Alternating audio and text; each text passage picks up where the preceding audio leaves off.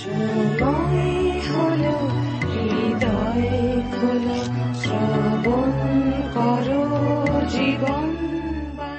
ভোরের মিষ্টি মধুর আলোয় গ্রহণ করুন জীবনবাণীর আন্তরিক শুভেচ্ছা ও ভালোবাসা। আলোর কাছে অন্ধকার মুখ লুকায়। আলো জীবনকে করে তোলে কর্মময়, ব্যস্ত, কিন্তু অন্ধকার জীবনকে করে তোলে গতিহীন। প্রত্যেকেই আলোর গতিশীল হতে চায়। ঈশ্বরের বাক্যের মধ্যে দিয়ে জানা যায় যে তিনি জগতের জ্যোতি, তার মধ্যে অন্ধকারের লেশ নেই। প্রিয় বন্ধু, আপনার জীবনে যদি কোনো অন্ধকার নেমে আসে এবং আপনি সেই অন্ধকারে হারিয়ে যাচ্ছেন, তাহলে হাত বাড়ান। জীবনবাণীর আলোচনার মাধ্যমে বুঝতে পারবেন ঈশ্বর আপনার দিকে হাত বাড়িয়ে রয়েছেন। ধরুন তার হাত, বেরিয়ে আসুন। আপনার জীবনে আলো প্রকাশিত হোক। সেই আলোতে আপনি কিভাবে প্রবেশ করবেন, পথ দেখাবে জীবনবাণীর আলোচনা।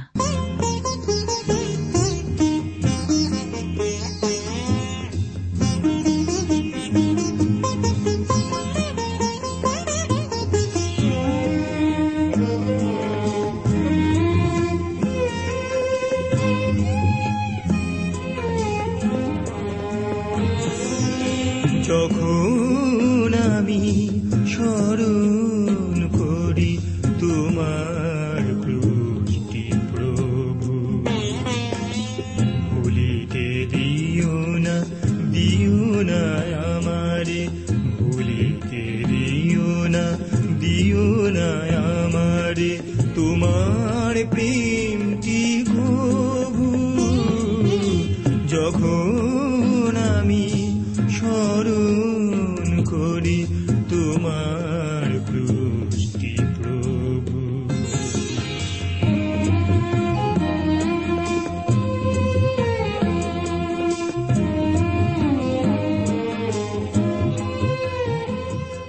প্রিয় শ্রোতা বন্ধু, প্রভু যীশু খ্রিস্টের মধুর নামে আপনাকে জানাই আমার আন্তরিক প্রীতি, শুভেচ্ছা ও ভালোবাসা এবং জীবনবাণী অনুষ্ঠানে সাদর অভ্যর্থনা।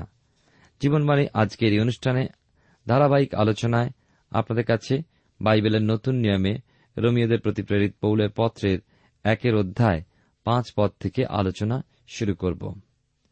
গত অনুষ্ঠানে আমরা প্রথম 4টি পদ আলোচনা করেছি। 5 পদে লেখা আছে, তিনি যীশু খ্রিস্ট আমাদের প্রভু, যাহার দ্বারা আমরা তাহার নামে পক্ষে সকল জাতির মধ্যে বিশ্বাসের আজ্ঞাবহতার উদ্দেশ্যে অনুগ্রহ ও প্রেরিতত্ব প্রাপ্ত হইয়াছি। ঈশ্বর তাঁর আপন পঠিত বাক্যের দ্বারা আমাদের প্রত্যেককে আশীর্বাদ করুন। আসুন প্রার্থনায় আমরা প্রত্যেকে চোখ বন্ধ করি এবং অবনত হই। প্রেমময় পিতা ঈশ্বর, তোমায় ধন্যবাদ দিই আজকের এই সুন্দর সময়, সুযোগ এবং তোমার পবিত্র বাক্য যা তুমি আমাদেরকে দিয়েছ তার জন্য তোমায় ধন্যবাদ করি প্রভু। এ যাবৎকাল তুমি আমাদের সঙ্গে কথা বলে চলেছ এবং আজও তোমার আত্মা দ্বারা আমাদের সঙ্গে কথা বলো। প্রত্যেক শ্রোতাবন্ধুকে আশীর্বাদ করো। জীবনের দুঃখ, কষ্ট, অভাব, সংকট, হতাশা থেকে উদ্ধারে যে তুমি একমাত্র উপায়, তা তুমি আমাদেরকে বুঝতে সাহায্য করো। তোমার বাক্য আমরা যেন প্রকৃতরূপে শ্রবণ করে বিশ্বাস করতে পারি, এমন অনুগ্রহ আমাদের প্রত্যেকের জীবনে দান করো। আমাদের প্রত্যেকের পরিবারে আশীর্বাদ করো। ব্যক্তিগত জীবনকে সুন্দর ও পবিত্র করো। সুন্দর শরীর স্বাস্থ্য দান করো। যারা পড়াশোনা করছে তাদের পড়াশোনায় জ্ঞান, বুদ্ধি, স্মরণশক্তি দাও। তোমার উপরে নির্ভরতা তুমি আমাদের প্রত্যেককে দান করো। ধন্যবাদের সঙ্গে প্রার্থনা তোমার যীশু নামে চাইলাম, তুমি দয়া করে শ্রবণ ও গ্রাহ্য করো। আমেন। প্রিয় শ্রোতা বন্ধু, আপনি জীবনবাণীর অনুষ্ঠান শুনছেন, আর এই অনুষ্ঠানে আমি আপনাদের কাছে বাইবেলের নতুন নিয়মে রোমীয়দের প্রতি প্রেরিত পৌলের পত্রের 1 অধ্যায় 5 পদ থেকে আলোচনা শুরু করেছি। আমরা দেখি যে অনুগ্রহ ও প্রেরিতত্ব দুটি গুরুত্বপূর্ণ শব্দ যা সাধু পৌল বিশেষ করে 5 পদে উল্লেখ করেছেন। অনুগ্রহ হল ঈশ্বরের পরিত্রাণের উপায়। ঈশ্বর অনুগ্রহ না করলে আমরা কেউ পরিত্রাণ পেতে পারতাম না। যদিও প্রেরিত বলতে নির্দিষ্টভাবে সাধু পৌলের কথা বলা হয়েছে, আবার অন্যদিকে প্রত্যেক বিশ্বাসীকে পাঠানো হয়েছে। প্রত্যেকদের বিশ্বাসীর কাছে সাক্ষী হওয়া প্রয়োজন। প্রভুর বাক্য যাতে প্রকাশিত ও প্রচারিত হয় তার জন্য আপনি কি করছেন? যারা অনুগ্রহ ও প্রেরিতত্ব পেয়েছে তা হল তাদের দায়িত্ব। বিশ্বাসের বাধ্যতা বিশেষ গুরুত্বপূর্ণ। ঈশ্বর আমাদের কাজকর্ম অনুযায়ী পরিত্রাণ দেন না। আমরা ভালো কাজ করলাম বলে, অনেককে দান ধ্যান করলাম বলে আমরা পরিত্রাণ পাব তা নয়, কিন্তু বিশ্বাসে তার অনুগ্রহে আমরা পরিত্রাণ লাভ করি। প্রিয় শ্রোতা বন্ধু, প্রিয় ভাই ও বোন, বিশ্বাসযুক্ত পরিত্রাণ আপনাকে প্রভু যীশু খ্রিস্টের বাধ্য করে তোলে। আপনি প্রশ্ন করবেন, বিশ্বাস কি? কোনো পার্থক্য আছে কি? পার্থক্য হল বিশ্বাসের উদ্দেশ্য। আমি একজন মহান ব্যক্তি আমাদের দেশে, তাকে বিশ্বাস করি। আমি মনে করি তিনি একজন মহান ব্যক্তি। আবার আমি যিশুতেও বিশ্বাস করি। তাহলে দেখতে পাই সেই মহান ব্যক্তিতে আমার বিশ্বাস আমার পরিত্রাণ বা মুক্তি সাধন করতে পারেনি, যদিও আমি তাকে বিশ্বাস করি। পরিত্রাণযুক্ত বিশ্বাস আমাদের নিয়ে যায় ঈশ্বর পুত্র প্রভু যীশু খ্রিস্টেতে জীবন সমর্পণ করতে, যিনি আমাদের প্রেম করেন ও আমাদের জন্য নিজেকে সমর্পণ করেছেন। বিশ্বাস ও বাধ্যতা উভয় গুরুত্বপূর্ণ। যেমন সোডিয়াম ও ক্লোরাইড ভিন্নভাবে শরীরকে বিষাক্ত করতে পারে, কিন্তু উভয় মিলনে তৈরি হয় লবণ, যা আশ্বাসযুক্ত করে। শুধুমাত্র ভালো শিক্ষা যথেষ্ট নয়, বাধ্যতারও প্রয়োজন আছে। 6 পদে দেখুন, লেখা আছে 6 এবং 7 পদে, তাদের মধ্যে তোমরাও আছো, যীশুখ্রিস্টের আহত লোক, রোমে ঈশ্বরের প্রিয় আহত পবিত্র যত লোক আছেন, সেই সর্বজন সমীপেষু। আমি আপনাদের কাছে বাইবেলের নতুন নিয়মে রোমীয়দের প্রতি প্রেরিত পৌলের পত্র তার 1 অধ্যায় থেকে আলোচনা করছি। এখানে দেখি যে মনোনীতদের আহত করা হয়েছে, আর যারা শ্রবণ করেছে বা শুনেছে। প্রভু যীশু তাই বলেছেন যোহন লিখিত সুসমাচারে 10 অধ্যায় 27 পদে, আপনি যদি অন্য কারোর অনুসরণ করেছেন, তবে আপনি তার রব শ্রবণ করেননি। প্রথম শতাব্দীতে প্রভু যীশুর প্রেরিতগণ প্রভুর সাক্ষ্য বহনপূর্বক বিভিন্ন মানুষের কাছে, বিভিন্ন মণ্ডলীর কাছে পত্র লিখেছিলেন, যা বিশেষ প্রেরণা উৎসাহ প্রদান করে খ্রিস্ট বিশ্বাসী হৃদয়। আর এমনইভাবে প্রেরিত পৌল রোমীয়দের উদ্দেশ্যে পত্র লিখে তাদের প্রতি প্রভুর অগাধ ভালোবাসার কথা, খ্রিস্টের আপনজন ও পবিত্র ভক্ত হওয়ার জন্য তাদেরকে প্রভুর আহ্বানের কথা এবং তাদের উপরে পিতা ঈশ্বর ও প্রভু যীশু খ্রিস্টের অসীম করুণা এবং শান্তি বর্ষণের কথা জানিয়েছিলেন। 8-9 পদে তিনি লিখেছেন, প্রথমত আমি যীশুখ্রিস্ট দ্বারা তোমাদের সকলের জন্য আমার ঈশ্বরের ধন্যবাদ করিতেছি যে তোমাদের বিশ্বাস সমস্ত জগতে পরিকীর্তিত হইতেছে, কারণ ঈশ্বর যাহার আরাধনা আমি আপন আত্মাতে তাহার পুত্রের সুসমাচারে করিয়া থাকি, তিনি আমার সাক্ষী যে আমি নিরন্তর তোমাদের নাম উল্লেখ করিয়া থাকি।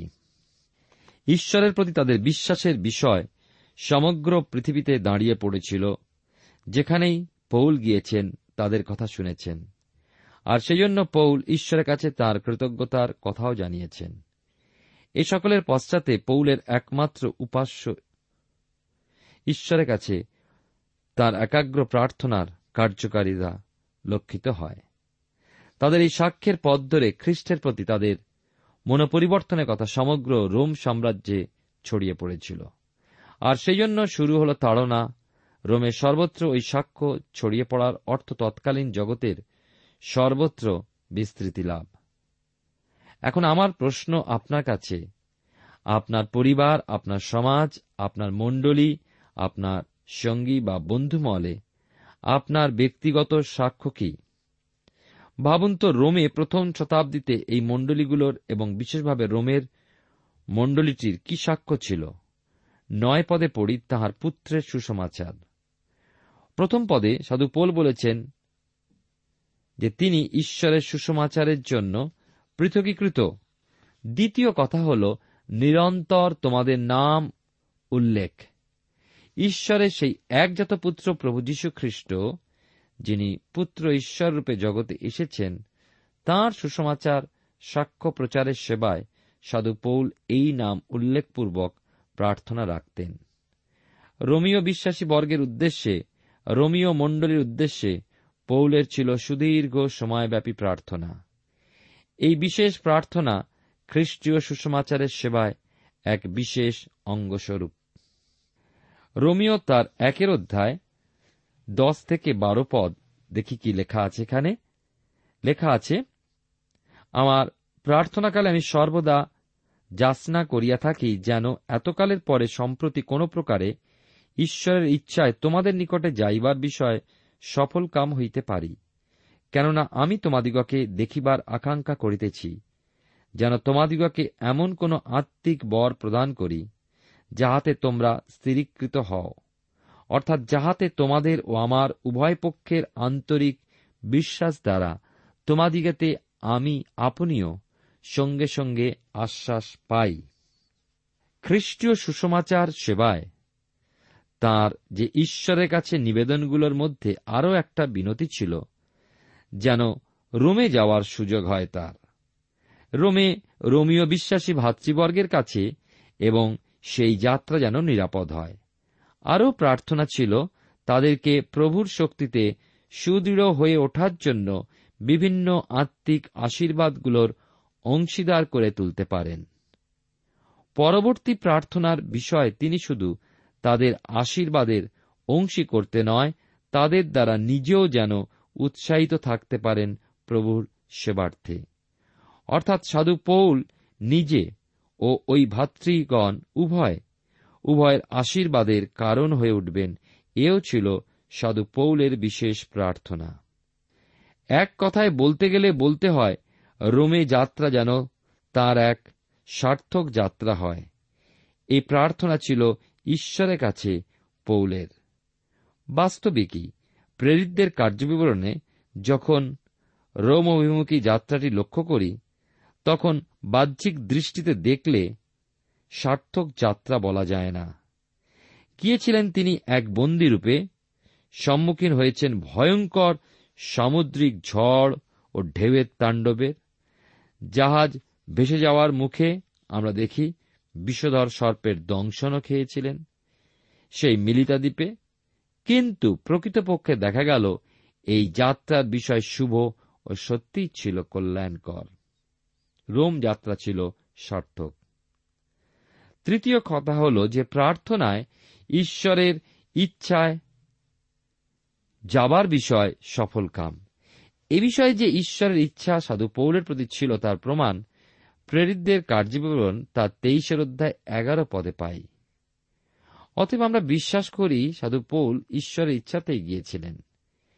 প্রেরিত পৌলের বিষয় 11 পদে পাই, ঈশ্বরের বাক্য রোমীয় ভাতৃবর্গের মধ্যে শিক্ষা প্রদানের জন্য তিনি আগ্রহী ছিলেন।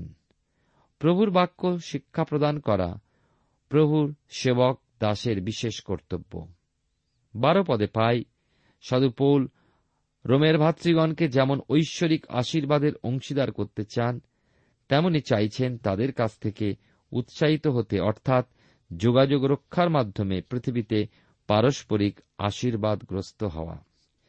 রোমীয় তার 1 অধ্যায় 13-15 পদে প্রেরিত পৌল অপরাপর অজিহুদি বা পরজাতীয় মণ্ডলীতে প্রাপ্ত সফলতার মতোই রোমের ভাতৃগণের মধ্যে সফলতা প্রাপ্তির বাসনা করেন। লেখা আছে 13-15 পদে, আর এ ভাতৃগণ, আমার ইচ্ছা নয় যে তোমরা এই বিষয়ে অজ্ঞাত থাকো। আমি বারবার তোমাদের কাছে আসিবার মনস্থ করিয়াছি, আর এই পর্যন্ত নিবারিত হইয়া আসিয়াছি, যেন পরজাতীয় অন্য সকল লোকের মধ্যে যেমন তেমনি তোমাদের মধ্যেও কোন ফল প্রাপ্ত হই। গ্রীক ও বর্বর, বিজ্ঞ ও অজ্ঞ সকলের কাছেই আমি ঋণী। তদনুসারে আমার যতটা সাধ্য আমি রোম নিবাসী তোমাদের কাছেও সুসমাচার প্রচার করিতে উৎসুক। দেখুন, এই জন্যই বহু বাধা সত্ত্বেও সাধু পৌল রোমে যাওয়ার আকাঙ্ক্ষী হয়ে এসেছেন। সেই সফলতা কি পবিত্র আত্মার ফল তিনি ওই বিশ্বাসীদের মধ্যে দেখতে চান। এখানে আত্মা জয়ের সফলতা, পবিত্র আত্মার ফল প্রাপ্তির সফলতার কথা সাধু পৌল বলেছেন, যেন কোন ফল প্রাপ্ত হই।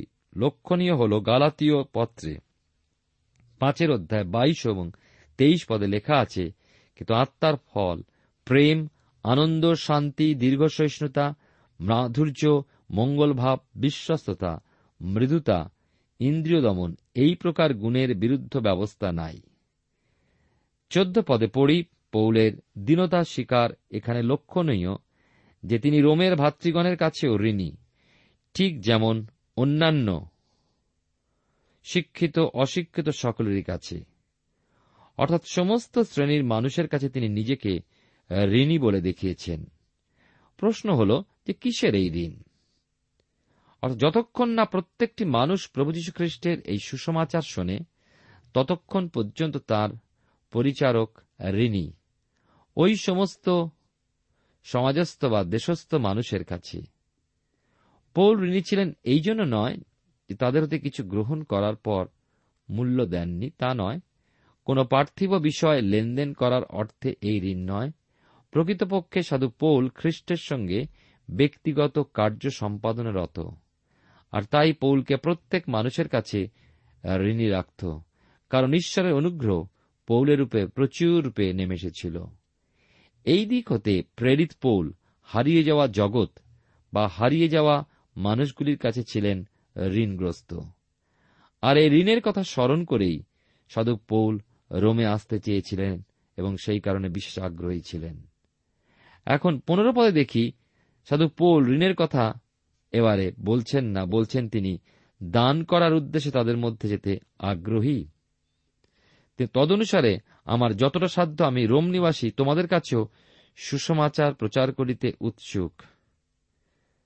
আমি 16-17 পদ পাঠ করি, লেখা আছে এখানে, কারণ আমি সুসমাচার সম্বন্ধে লজ্জিত নই, কারণ উহা প্রত্যেক বিশ্বাসীর পক্ষে পরিত্রাণার্থে ঈশ্বরের শক্তি, প্রথমত জিহুদীর পক্ষে আর গ্রীকেরও পক্ষে, কারণ ঈশ্বর দেহ এক ধার্মিকতা সুসমাচারে প্রকাশিত হইতেছে, তাহা বিশ্বাসমূলক ও বিশ্বাসজনক, যেমন লেখা আছে, কিন্তু ধার্মিক ব্যক্তি বিশ্বাসে তুই বাঁচিবে।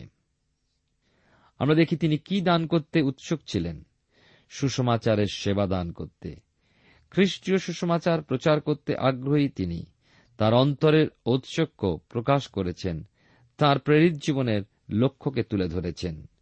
খ্রিস্টের সুসমাচার আমাদের কাছে শুভ বার্তা, যা বিশ্বাস করলে বিশ্বাসকারী স্বর্গীয় স্থানে উপস্থিত থাকার জন্য পাথেয় স্বরূপে এই খ্রিস্টীয় সুসমাচার ব্যবহার করে। এই জন্য এই সুসংবাদ বা শুভবার্তাকে প্রচার করা ঈশ্বরের পরিচারকদের অবশ্যই কর্তব্য, যা লজ্জা করা উচিত নয়। কেন তিনি সুসমাচারের সম্বন্ধে লজ্জিত নন? কারণ তা হল ঈশ্বরের শক্তি, এমন শক্তি যাকে বলা যায় স্বর্গীয়, সেই প্রচণ্ড শক্তি। এই শক্তির মধ্যে রয়েছে খ্রিস্টীয় সুসমাচার, তার সহজাত শক্তি। কি উদ্দেশ্যে? বিশ্বাসীর পক্ষে পরিত্রাণার্থে, অর্থাৎ এই শক্তি পরিত্রাণ পর্যন্ত কার্যকারী। পরিত্রাণই সুসমাচারের শেষ কথা ও ফলাফল। বিশ্বাসী সুসমাচারের মাধ্যমে পরিত্রাণ পায়। বিশ্বাসপূর্বক পরিত্রাণ ভোগ করতে করতে আত্মিক জীবন যাপন করে এবং প্রভুর আগমনে পূর্ণ পরিত্রাণ প্রাপ্ত হয়ে ধন্য হয়। সহজ উত্তর হল উদ্ধার বা মুক্তি, প্রথমত জিহুদীদের পক্ষে আর গ্রীকদের পক্ষেও এই সুসমাচার প্রচারিত হয়েছে, অর্থাৎ সমগ্র মানবজাতির কাছে হয়ে চলেছে, যেমন সামগ্রিকভাবে তেমনি প্রত্যেক বিশ্বাসী পক্ষে, অর্থাৎ ব্যক্তিগতভাবে প্রত্যেকের কাছে প্রচারিত হওয়ার বিষয় প্রকাশিত হয়েছে।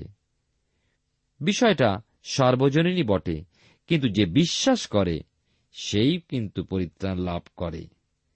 তাহলে ব্যক্তিগত বিশ্বাসেই প্রত্যেকে সুসমাচার শ্রবণে বা শুনে পরিত্রাণ লাভ করে। তাই পরিত্রাণ হল বিশ্বাসের ফল, এবং সেই বিশ্বাস সুসমাচারে বিশ্বাস, এবং পরিত্রাণাকাঙ্ক্ষীর কাছে বিশ্বাসজনক। তাই বলা হয় ধার্মিক ব্যক্তি বিশ্বাস দ্বারাই বাঁচিবে।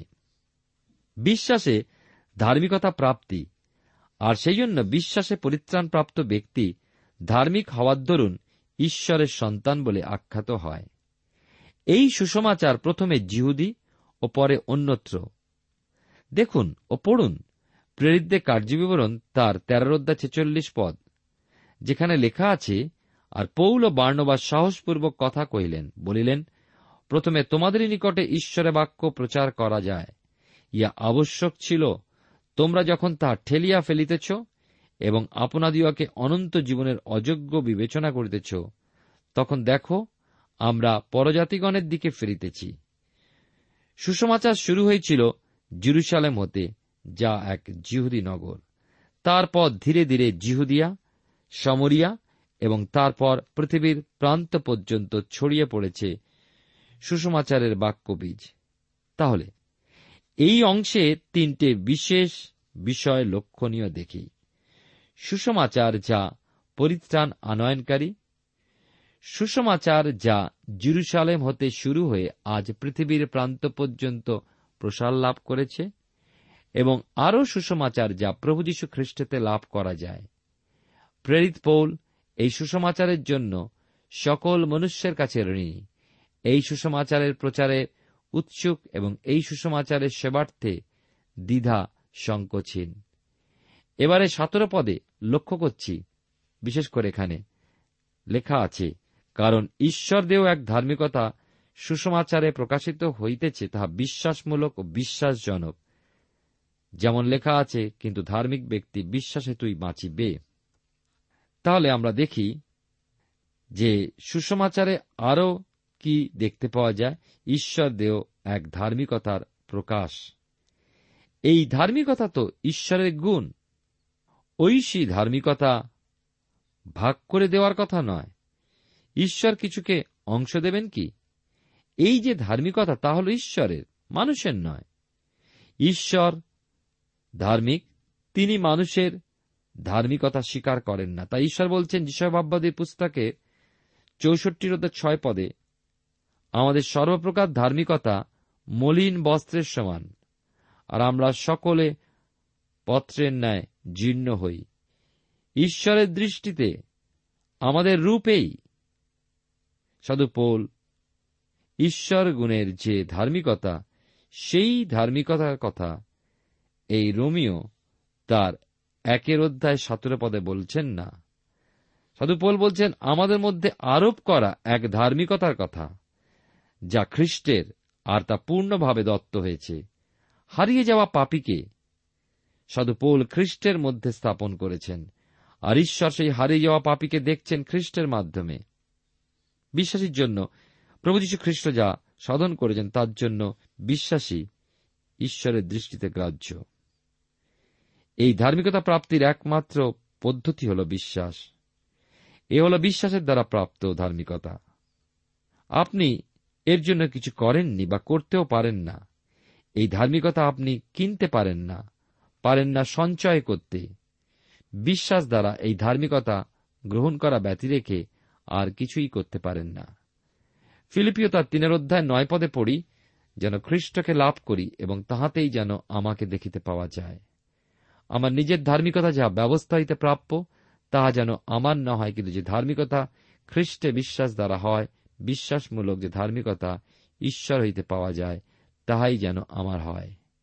এই ধার্মিকতা শব্দটা নতুন নিয়মে 92 বার আর এই রোমীয় পত্রে 36 বার উল্লেখিত হয়েছে। এই পত্রে 8 বার ঈশ্বর দেও এক ধার্মিকতা কথাটার উল্লেখ পাওয়া যায়। যে ধার্মিকতার বিষয় আমরা এখন দেখছি, জানছি, তাই ঈশ্বরের দাবি আমাদের কাছে, আর তা তিনি যোগান বা আমাদের প্রাপ্তির উপায় করে দেন। এ হল সেই ঈশ্বর দেও এক ধার্মিকতা। তা হল বিশ্বাসমূলক ও বিশ্বাসজনক, অর্থাৎ বিশ্বাস হতে বিশ্বাসে। ঈশ্বর আমাদের বিশ্বাসের দ্বারা পরিত্রাণ দেন, আর আমরা বিশ্বাসের মাধ্যমে জীবনযাপন করি। আমরা আবার বিশ্বাসে নিদ্রাগত হই, অর্থাৎ বিশ্বাসেই আমরা মারা যাই। প্রকৃতপক্ষে প্রিয় শ্রোতা বন্ধু, একজন খ্রিস্ট বিশ্বাসী মারা যায় না, নিদ্রাগত হয়, আর এরপর বিশ্বাসের দ্বারাই স্বর্গীয় স্থানে উপস্থিত থাকব আমরা। কেমন বিষয় এই বিশ্বাস হতে বিশ্বাস! ধরুন কিছু বছর পূর্বে আমার জন্ম হল। আমি যখন বড় হলাম, আমার মা আমাকে বললেন একদিন, ডাক্তার আমার জন্মের পর আমার হাতে ধরে তুলেছিলেন, আমার গোড়ালি ধরে তুলে আমায় একটা থাপ্পড় মেরে কাঁদিয়েছিলেন, আর আমি খুব জোরে কেঁদে উঠেছিলাম। আর আমার সেই কান্নার আওয়াজ চারিদিকে শোনা গেল। আমি এক পার্থিব পরিবেশে জন্মগ্রহণ করলাম, একটা চড় খাওয়ার ফলে কাঁদলাম, আর আমার মধ্যে নিঃশ্বাস প্রশ্বাস ঠিকভাবে চলাচল করতে শুরু হতে তা প্রমাণিত হল। আমার গলার স্বর খুলে গেল, ওই স্বর আমার বাকশক্তি সমস্ত প্রমাণিত হল। সেই দিন হতে আজ পর্যন্ত সে সমস্ত স্বাভাবিক অবস্থায় রইল। বাতাসে বাতাসে, অক্সিজেনের হতে অক্সিজেন, হতে অক্সিজেনে, বিভিন্ন পরিবেশ হতে পরিবেশে বেড়ে উঠলাম। কিন্তু পুনরায় অপর একটা স্থানে ও পরিবেশে আমার আবার জন্ম হল। তা হল বিশ্বাসের দ্বারা পরিত্রাণ। আর সেই মুহূর্ত হতে এ পর্যন্ত বিশ্বাস হতে বিশ্বাসে বৃদ্ধি পেয়ে চললাম। এরপর পাই, যেমন লেখা আছে, ধার্মিক ব্যক্তি বিশ্বাস হেতু বাঁচিবে। একথা হবকুক ভাববাদী পুস্তকের 2 অধ্যায় 4 পদে পাই, যা এই নূতন নিয়মের পুস্তকে 3টি পত্রে পাওয়া যায়, রোমীয়, গালাতীয়, ইব্রিয়। বিশ্বাস হেতু ধার্মিক মানে কি? একজন পাপী যে খ্রিস্টে বিশ্বাস করে, সে যে শুধু খ্রিস্টের মৃত্যুতে ক্ষমাপ্রাপ্তই হয় তাই নয়, কিন্তু পূর্ণভাবে খ্রিস্টেতেই সে ঈশ্বরের সামনে দণ্ডায়মান হয়। তাহলে শুধু যে পাপ তার মধ্যে হয়ে বিযুক্ত হয় তাই নয়, তার মধ্যে ধার্মিকতা যুক্ত হয়। রোমীয় তার 4 অধ্যায় 25 পদ পড়ুন। তাহাকে ঈশ্বর তাহার রক্তে বিশ্বাস দ্বারা প্রায়শ্চিত্ত বলিবে প্রদর্শন করিয়াছেন, যেন তিনি আপন ধার্মিকতা দেখান, কেননা ঈশ্বরের সহিষ্ণুতার পূর্বকালে কৃত পাপ সকলের প্রতি উপেক্ষা করা হইয়াছিল। বিশ্বাসে আমাদের ধার্মিকতা। ঈশ্বর নিজ পবিত্রতা ও ন্যায়কে অসম্মান করতে পারেন না। খ্রিস্টের মৃত্যুই একমাত্র পথ প্রস্তুত হয়েছিল। কোন পশ্চাৎ দিকের কোন গোপন পথ আর নেই। যে পাপীরা অন্ধকারে পাপে ঘুমিয়ে যেখানে স্বর্গে প্রবেশ করবে, যেহেতু খ্রিস্টই পাপের দণ্ড ভুগলেন, সেহেতু খ্রিস্টে বিশ্বাসেই পরিত্রাণ। এখানেই পৌলের এই পত্রের ভূমিকা শেষ। এবারে নতুন একটা ভাগ শুরু করছেন, যা মানুষের পাপ প্রকাশ করে। মানুষ মাত্রই পাপী ও সার্বজনীন, যে বিষয় আগামী অনুষ্ঠানে আলোচনা করব। ঈশ্বর আপনার জীবনে মঙ্গল করুন।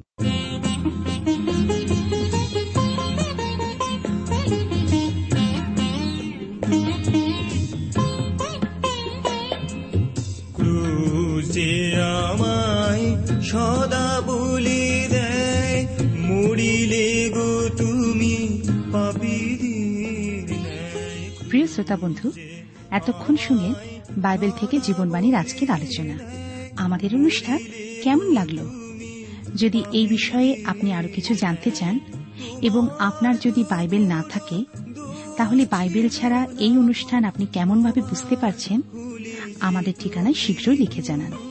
আমরা খুব খুশি হব যদি আপনি চিঠির সাহায্যে বা ফোনে, SMS এ অথবা ইমেলের সাহায্যে আমাদের সাথে যোগাযোগ করেন। আমাদের ঠিকানা হল Jibanbani, TWR India, post box number 16925, Kolkata 7,34,000। আবার বলছি, Jibanbani, TWR India, post box number 16925, Kolkata 7,00,034। আমাদের ইমেলের ঠিকানা হল bengali@radio882.com। আবার বলছি, bengali@radio882.com। আমাদের ফোন নম্বর 24380045, 24380045, এবং আমাদের মোবাইল নাম্বারটা লিখে নিন 9433497235। আবার বলছি, 9433497235। আজকের সময় এখানেই শেষ, বিদায় নিচ্ছি, নমস্কার। আমি তোমার মহিমা প্রভু, যখন আমি স্মরণ করি তোমার সৃষ্টি প্রভু, ভুলিতে দিও না, দিও না আমারে, ভুলিতে দিও না, দিও না আমারে, তোমার প্রেমটি প্রভু, যখন আমি স্মরণ করি তোমার সৃষ্টি প্রভু।